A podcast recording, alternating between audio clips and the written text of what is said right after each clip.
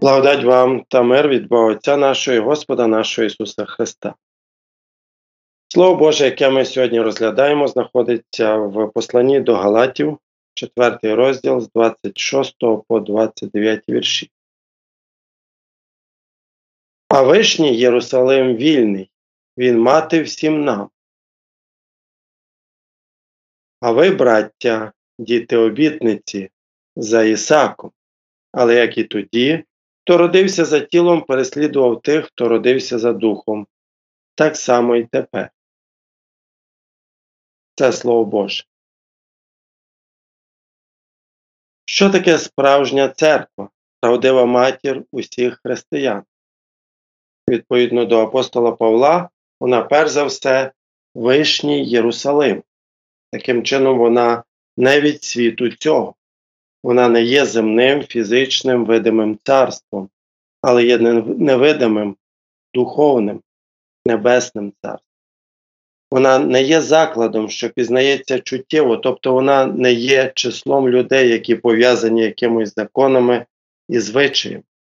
Натомість церква це царство сердець, що пов'язане одним розумінням і одним духом.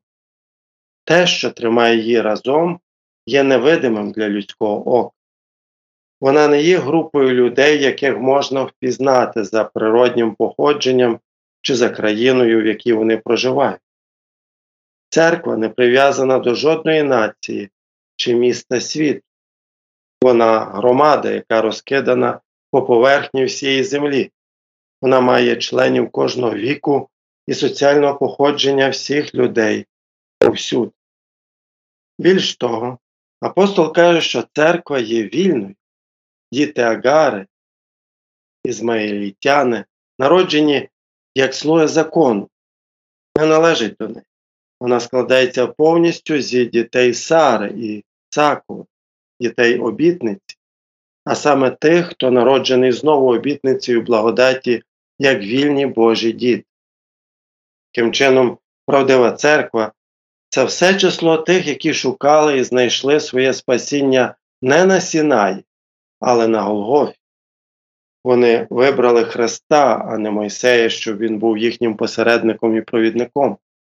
Вони бажають спасатися не ділами, які вимагає закон, але благодаттю, яка проповідується в Євангелії і пропонується всім людям. Вони чітко визнають себе за бідних, втрачених грішників.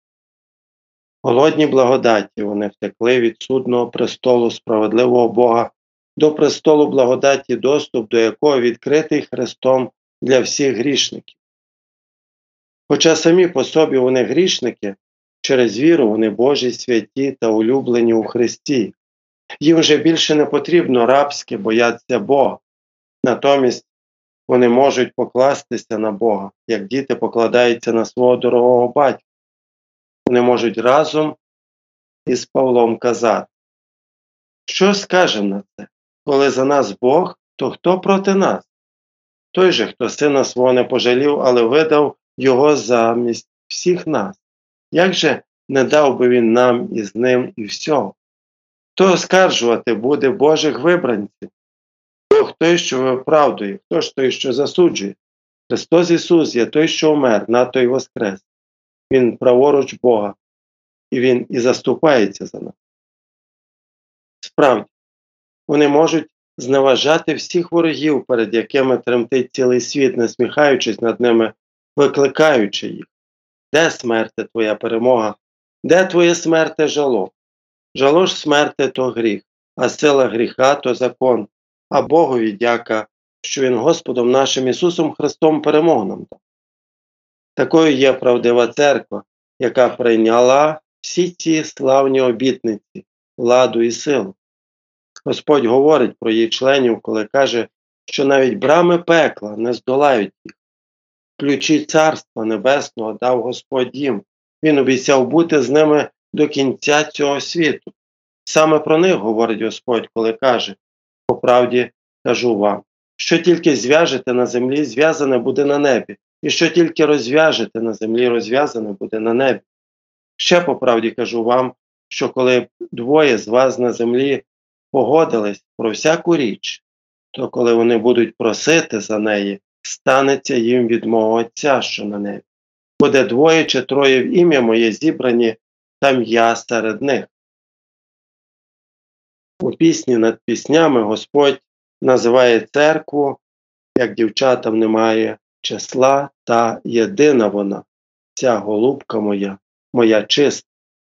Церква це правдивий Ноїв ковчег, в якому врятовані всі вибрані. Церква це матір усіх віруючих. Хоча ніхто не може бачити її, ані вибрати її членів, існують певні ознаки, які визначають правдиву церкву. Апостол Павло каже нам, що всі члени церкви це діти обітниці, тобто Євангелії. Колись вони були рабами закону, але тепер вони відроджені як вільні діти Божі. Бог також каже, бо як дощ, чи то сніг сходить з неба і туди не вертається, аж поки землі не напоїть і родючою вчинить її, і насіння дає сівачеві, а хліб їдунові, так буде і слово моє, що виходить із уст моїх. Порожнім до мене воно не вертається, але зробить, що я пожадав, і буде мати поводження в тому, на що я його посилав. З цього ми бачимо, що Слово Боже, зокрема Євангеліє, це єдине насіння, з якого діти обітниці, церква народжується. Більш того, коли б і де Бог не сіяв Слово Боже, воно ніколи не є безплідним. Ті, хто народжується від цього слова, є членами церкви, бо їхня віра запалена цим словом. Певними ознаками церкви є проповідування чистого і ясного Слова Божого разом з його печатями, святими таїнствами. І там, де це небесне насіння сіється, ми можемо бути певними, що відповідно до непомильної Божої обітниці воно зворушить якісь серця. На ґрунті такого сіяння зійде як бур'ян, так і пшениця, сини як агари, так і стари, як слуги закону та покарання, так і діти обітниці, правдиві віруючі, справжні учні, члени церкви. Ось правдива невидима чи радше прихована церква, і ось сам Христос, присутній разом зі ключами царства. Тут є благодать, прощення гріхів, праведність, свобода і відкрите небо. Таким чином, незмінне Авгсбурзьке віросповідання каже вірно, що одна свята християнська церква буде і залишатиметься по віки віків. Це зібрання усіх віруючих, через яких Євангелія проповідується в його чистоті, і святі таїнства відправляються відповідно до Євангелія. Тим чином, якщо громада знаходить себе зі чистим Євангелієм і незмінними таїнствами, певно, що правдива церква не стає видимою, але вона проявляється чи об'являється цими ознаками.